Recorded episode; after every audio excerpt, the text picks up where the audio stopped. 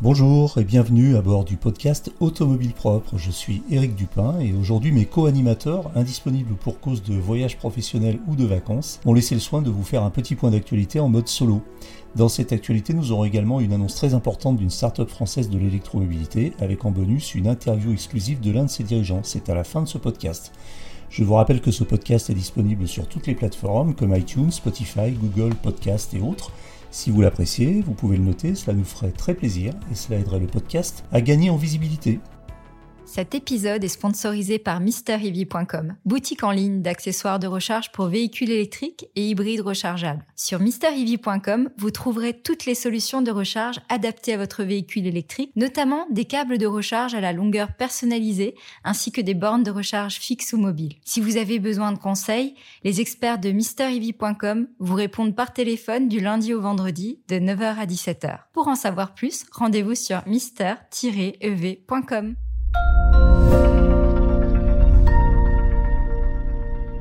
La voiture électrique majoritaire en Europe d'ici 5 ans, ce n'est pas moi qui le dis, mais Alix Partners, un cabinet spécialisé dans les études de marché et la prospective. Selon les auteurs de ce rapport, les voitures électriques représenteront la majorité des ventes, et même un peu plus, 55%, sur le vieux continent dès 2028. Dès 2035, les électriques représenteront 85% des ventes en Europe. Notre continent sera nettement en avance, selon Alix Partners toujours, qui estime qu'il y aura 62% de ventes d'électriques en Amérique du Nord à la même échéance.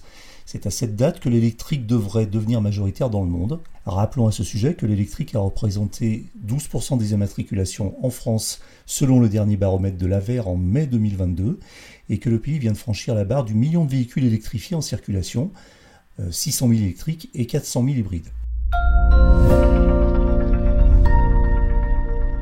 Tiens, à propos de l'interdiction de la vente de thermiques, de véhicules thermiques en 2035, eh bien figurez-vous que c'est finalement encore loin d'être gagné. Rappelez-vous, début juin, le Parlement européen a voté la fin de la vente des voitures neuves à moteur thermique dès 2035. Mais la partie n'est pas gagnée pour les partisans du tout électrique puisque la mesure doit maintenant être validée par l'ensemble des 27 pays membres. Euh, donc un bon parcours du combattant qui, s'annonce et ce n'est pas une mince affaire. En effet, les voix dissonantes commencent à se faire entendre et pas des moindres.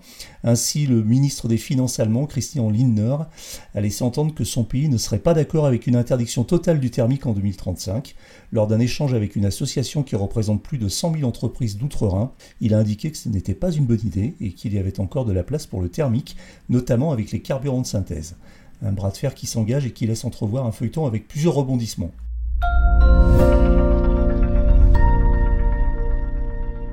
Êtes-vous prêt pour la Ioniq 6 euh, Ioniq 6, c'est son nom, c'est une berline à la ligne plutôt originale, très profilée, qui vient compléter la gamme Hyundai et qui a été présentée officiellement mardi soir.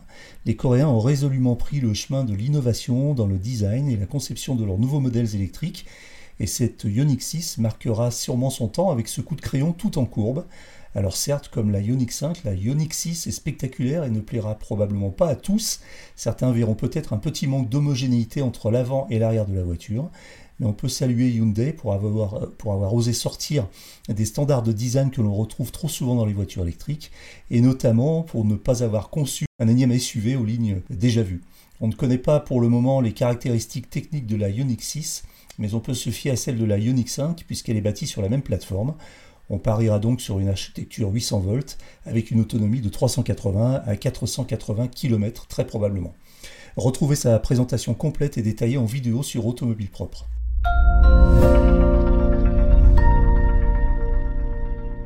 Ça bouge aussi dans les réseaux de stations de recharge. Retenez ce nom, Evadea ou Ivadea, car il se pourrait que vous le rencontriez prochainement sur votre route.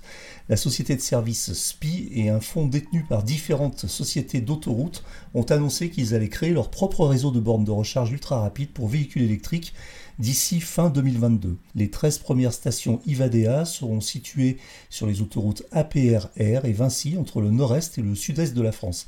Chaque station comprendra entre 12 bornes de recharge avec des capacités allant de 150 à 300 kW. Il y a aussi Ulysse électrique. Alors là, ce n'est pas vraiment un nouveau réseau de bornes de recharge, mais un nouveau service proposé par Vinci Autoroute qui donne accès à plus de 60 000 sites de charge à travers le pays. Il est destiné à permettre l'accès aux 110 aires de services de Vinci Autoroute déjà équipés de solutions de recharge, mais il donne également accès à des dizaines de milliers de bornes de recharge exploitées euh, par des opérateurs tiers. Le pass peut être relié au compte de télépéage de l'utilisateur. Pour 2 euros à 3,50 euros par mois, les usagers pourront bénéficier du télépéage et du forfait recharge sur la même facture selon la formule utilisée. Ceux qui ne souhaitent pas utiliser le télépéage peuvent opter exclusivement pour le pass Ulysse eDrive qui coûte 0,90€ par mois.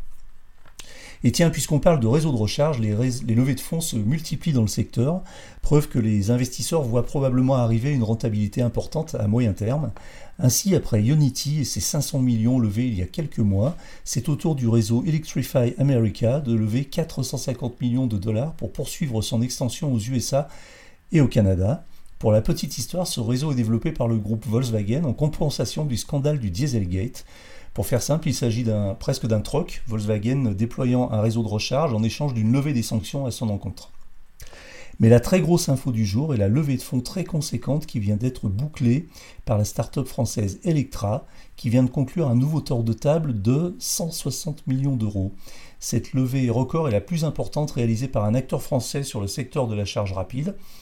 Euh, et vient donner un, souffle supplémentaire au développement intense de l'entreprise. Alors, non seulement euh, c'est euh, une levée record dans, le domaine de l'électromobilité, mais c'est même, je pense, tout domaine confondu, une levée record dans sa chronologie, puisque cette entreprise a été créée début 2021. C'est une entreprise qui a donc à peine plus d'un an, qui avait déjà fait une levée de 15 millions il y a environ un an, nous en avions parlé dans un précédent podcast, et bien là, la levée est de 160 millions, et euh, c'est l'occasion de faire un point avec euh, Julien Belliato, une nouvelle fois, l'un des trois cofondateurs et dirigeants euh, d'Electra. Bonjour Julien Belliato. Bonjour Eric Dupin. Je vous rappelle, je rappelle que vous êtes cofondateur et directeur de l'exploitation d'Electra, une entreprise spécialisée dans le déploiement de bornes de recharge. Alors on se connaît un petit peu parce que nous avions déjà eu l'occasion de nous parler lors d'un précédent podcast. Vous nous aviez dévoilé la feuille de route d'Electra avec notamment l'ambition de déployer 150 stations de recharge d'ici 2023. Les choses ont un peu évolué depuis et je crois que vous avez une, annonce à nous faire, une annonce euh, importante qui concerne une levée de fonds.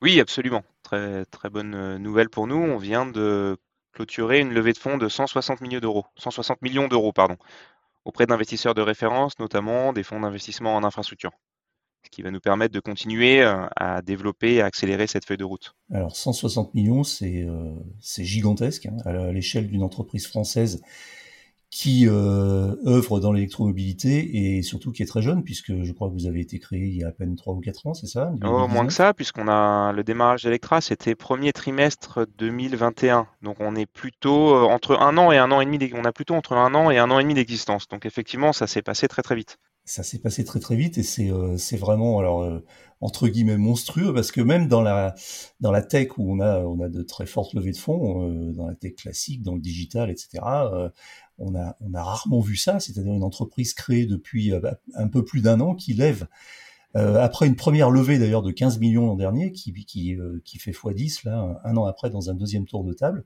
donc c'est euh, c'est vraiment euh, incroyable. Hein. Euh, donc vous avez effectivement un, tour de table qui regroupe plusieurs actionnaires sur cette levée. Alors on les connaît pas très très bien. vous pouvez peut-être nous, en, dire deux mots. Euraseo par exemple qui mène ce tour. De, de, de quoi s'agit-il? Electra est un projet à la fois d'infrastructure et de technologie. On parle parfois d'infratech. Et cette levée de 160 millions d'euros sert à financer le développement, le déploiement du réseau de recharge et à développer la technologie euh, qui va avec. Sur ce tour, on a trois types d'investisseurs. Le premier, ce sont les fonds d'investissement en infrastructure, dont Euraseo Infrastructure Partners, qui mènent le tour, Airgreen Invest et Rive Private Investment. Ces trois fonds participent d'ailleurs activement à la transition énergétique. Ensuite, on a un fonds de venture capital qui s'appelle Serena Capital, qui accompagne Electra quasiment depuis le début de son histoire, puisque Serena avait également investi au cours du premier tour, il y a environ un an. Ensuite, on a des fonds corporate stratégiques, dont euh, RATP Group et SNCF avec sa filiale 574 Invest, qui souhaitent participer au développement de cet écosystème de la mobilité électrique, qui sera générateur de nombreuses synergies avec leur cœur de métier. Alors qu'est-ce que qu'est-ce que vous allez faire avec tout cet argent? Cet argent-là, il va servir à déployer les stations. Il va servir à construire de l'infrastructure. Finalement, je rappelle que euh, le mode opératoire d'Electra, c'est euh, tiers investissement, euh, déploiement, exploitation. Donc on trouve des emplacements, on signe un bail, on construit la station, on achète les bornes et on fait faire l'installation par exemple, et ensuite on exploite. Et donc ces stations, il faut les financer. Et comme on fait euh, principalement de la recharge euh, rapide, ce sont euh, des investissements qui sont quand même assez majeurs. Ça peut aller jusqu'à plusieurs centaines de milliers d'euros par station.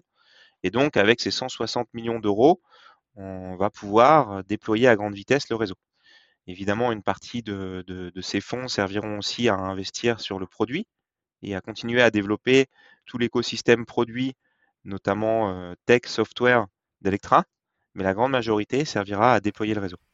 Alors vous allez vous allez vous lancer aussi euh, à l'international. C'était de toute façon prévu avant ou est-ce que cette levée de fonds ouvre vraiment les perspectives à l'international et, quel pays alors? C'était prévu avant, disons, mais la levée de fonds nous permet de le réaliser. Et euh, le prochain bureau qu'on va ouvrir, d'ailleurs on l'ouvre dans quelques jours, sera à Bruxelles. On commence l'international avec la Belgique. Et pour les autres pays, on, ce sera euh, l'Europe et ce sera un peu plus tard cette année, mais je ne peux pas encore en dire euh, beaucoup plus. Alors vous aviez euh, annoncé, on en avait parlé lors de la précédente interview, une, feuille de route qui consistait à ouvrir 150 stations de recharge d'ici fin 2023, c'est-à-dire une échéance très courte. là, vous prévoyez maintenant 8000 points de charge. Alors on parle de, points de charge, on parle plus de stations, hein, mais de points de charge. 8000 points de charge à l'horizon 2030. Euh, donc ça, c'est euh, c'est dans toute l'Europe en fait. Oui, c'est ça, absolument. Ce sera dans, toute l'Europe euh, avec une dominante française quand même, vu notre, ancrage fort en France, mais ce sera dans toute l'Europe, absolument. Donc maintenant on parle, c'est un peu la même chose, sauf qu'on convertit en, en points de charge parce qu'on a plus d'informations sur nos cibles et sur à quoi ressemble une station type. Et donc fin 2022, Electra aura 300 points de charge disponibles. Fin 2023, 600 et effectivement à horizon 2030, 8000 au niveau européen. Alors vous indiquez que vous voulez, euh, avec euh, l'aide de cette euh, levée de fonds, changer en profondeur le système de recharge actuel, avec un parcours client nettement simplifié. Alors ça veut dire quoi concrètement? Ça passe par les interfaces, les applications? Oui, alors c'est à la fois un effort à mettre sur la partie software digital et sur la partie physique. En fait, historiquement, sur le secteur de la recharge, surtout la recharge rapide, c'est un parcours, globalement dans le secteur, c'est un parcours utilisateur qui est encore compliqué et qui ne marche pas toujours bien. Il y a plusieurs raisons à ça. Il y a bon, la fiabilité des équipements qui sont mis en place. Il y a par exemple la connectivité. Il y a énormément de sessions qui ne fonctionnent pas puisque les stations ont des problèmes de connectivité. Et il y a aussi et surtout l'intégration software, puisque les bornes finalement sont, on peut dire, les muscles euh, d'une station de recharge. Et la supervision, le système software qui permet de les piloter, c'est le cerveau. Et, donc, le positionnement d'Electra, la conviction d'Electra, c'est qu'il faut absolument que ce parcours utilisateur soit euh, simple, simplifié au maximum. Et donc, ça passe avant tout par la construction d'un parcours digital bien fait et bien intégré à la partie physique. Donc concrètement, qu'est-ce que ça veut dire? Ça veut dire qu'on a en propre euh, la supervision, qui est un système euh, sur le cloud euh, dans les bornes, sur lesquels les bornes se connectent, qui nous permet de faire le pilotage à distance, la facturation, euh, la remontée des pannes quand il y en a, etc. Et Electra a aussi développé en propre sa propre application, ce qui permet d'utiliser les bornes de manière simple et fluide. par exemple, on met la carte de crédit et sa voiture dans l'application. On peut réserver les points de charge. Euh, l'application nous emmène sur le bon point de charge. Et là, par exemple, il y, a beaucoup de choses à dire, mais pour donner un seul exemple, quand on arrive sur la station et qu'on a réservé un point de charge, il y a des écrans qu'on a développés avec des partenaires industriels et qu'on pose sur les stations qui indiquent le point de charge qui est réservé. Vous voyez, on ne veut pas que quelqu'un arrive et se pose la question de quel point de charge est réservé, où est-ce que je vais me charger. C'est très simple, c'est affiché, la personne arrive, se gare, se branche, scanne un QR code et la charge démarre. Voilà. Euh, donc il faut que ce soit simple. Et, d'autres exemples, évidemment, on choisit soigneusement euh, du matériel très fiable, on design électriquement et en, termes d'accès, par exemple, euh, vous voyez l'espace qu'il faut pour pouvoir manœuvrer, etc., qui sont des choses plus ancrées dans la réalité physique. On met, par exemple, des enseignes ou du marquage au sol qu'on veut le plus clair possible. Donc l'attention aux détails qu'on porte sur le parcours utilisateur, que ce soit digital ou physique, elle, est clé dans, la valeur ajoutée d'Electra. J'ai vu euh, effectivement des retours d'utilisateurs qui sont généralement assez euh, favorables, voire très favorables, et notamment sur l'interface utilisateur de l'application qui euh, qui fonctionne très bien. J'ai cependant entendu un petit reproche, c'est enfin une petite chose améliorée.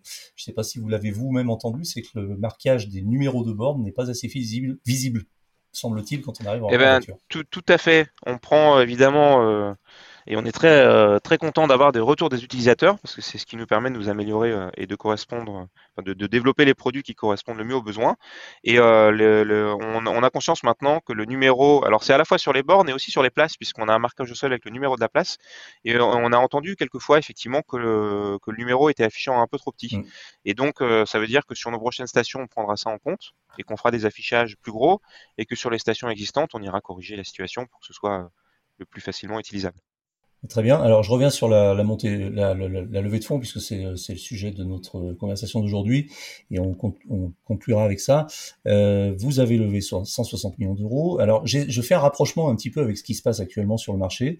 On a appris cette nuit, juste après, euh, après votre levée, que euh, le réseau Electrify America, réseau américain euh, opéré par euh, le groupe Volkswagen, venait de lever 450 millions de, dollars pour continuer à se développer sur le territoire américain. Et finalement, quand on fait, quand on fait le ratio entre votre levée et, cette levée sur le territoire américain, euh, il semblerait que ce ratio vous soit très largement favorable, puisque généralement on a plutôt l'habitude euh, entre des startups européennes ou françaises et des startups américaines d'avoir euh, un ordre de grandeur qui est plutôt de 10 à 100. Et là, vous êtes finalement 160 millions. On est déjà dans les ordres de grandeur des, des entreprises qui jouent dans la cour des grands, puisque on sait aussi que Unity, par exemple, il y a quelques mois, avait levé 500 millions. Alors entre guillemets, seulement 500 millions par rapport à une petite entreprise comme Electra créé il y a un an qui lève 160 millions, il y a, finalement euh, le, rapport de force vous est largement favorable et, ça ouvre des, perspectives incroyables pour l'avenir. Et oui, effectivement, effectivement, on entre dans la cour des grands et je pense que euh, un des facteurs qui a permis d'arriver à ce niveau de levée de, fonds, c'est tout ce qu'on a réussi à faire en, seulement un an, comme on en parlait au début. Ça permet de démontrer euh, certainement un certain niveau d'innovation qu'on est capable d'apporter sur le marché via le produit et tout ce que je décrivais avant, et aussi la capacité à délivrer de manière assez nouvelle, je pense, puisque finalement, on a déjà 50 points de charge ouverts, ce qui peut paraître pour les gens qui connaissent pas trop le secteur peu, mais ce qui est en fait beaucoup en un an, puisque c'est un métier qui est assez industriel, il faut raccorder les stations, il faut s'approvisionner, etc. Et donc, que ce soit sur le côté produit, sur le côté déploiement et aussi sur le côté développement commercial, puisqu'on a des centaines de sites qui sont sécurisés, qui nous permettent d'alimenter le, le, pipe de site à construire, euh, on, a eu, on a été capable de démontrer qu'on était, euh, qu'on savait apporter de l'innovation et de la capacité à délivrer à un, très bon niveau, ce qui nous a permis euh, d'avoir de prestigieux fonds qui ont confiance en nous. dernière question le, liée à la levée de fonds, et on conclura avec ça. Vous allez recruter massivement? Oui, absolument. Alors on est déjà aujourd'hui 55 personnes et on va continuer à recruter et en fait dans toutes les équipes.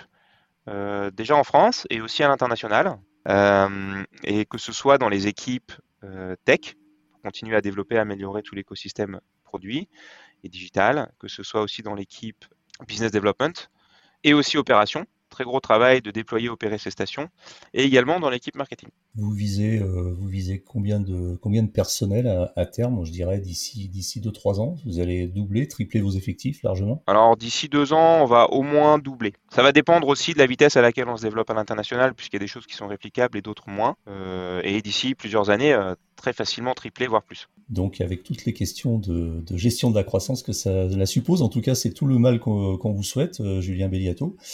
Euh, je, rappelle que vous êtes donc le cofondateur et directeur d'exploitation d'Electra, une entreprise je disais jusqu'à présent une start-up, mais on, on, va plus dire ça très très longtemps vu la, croissance de l'entreprise, une entreprise spécialisée dans le déploiement de, réseaux de, bornes de recharge.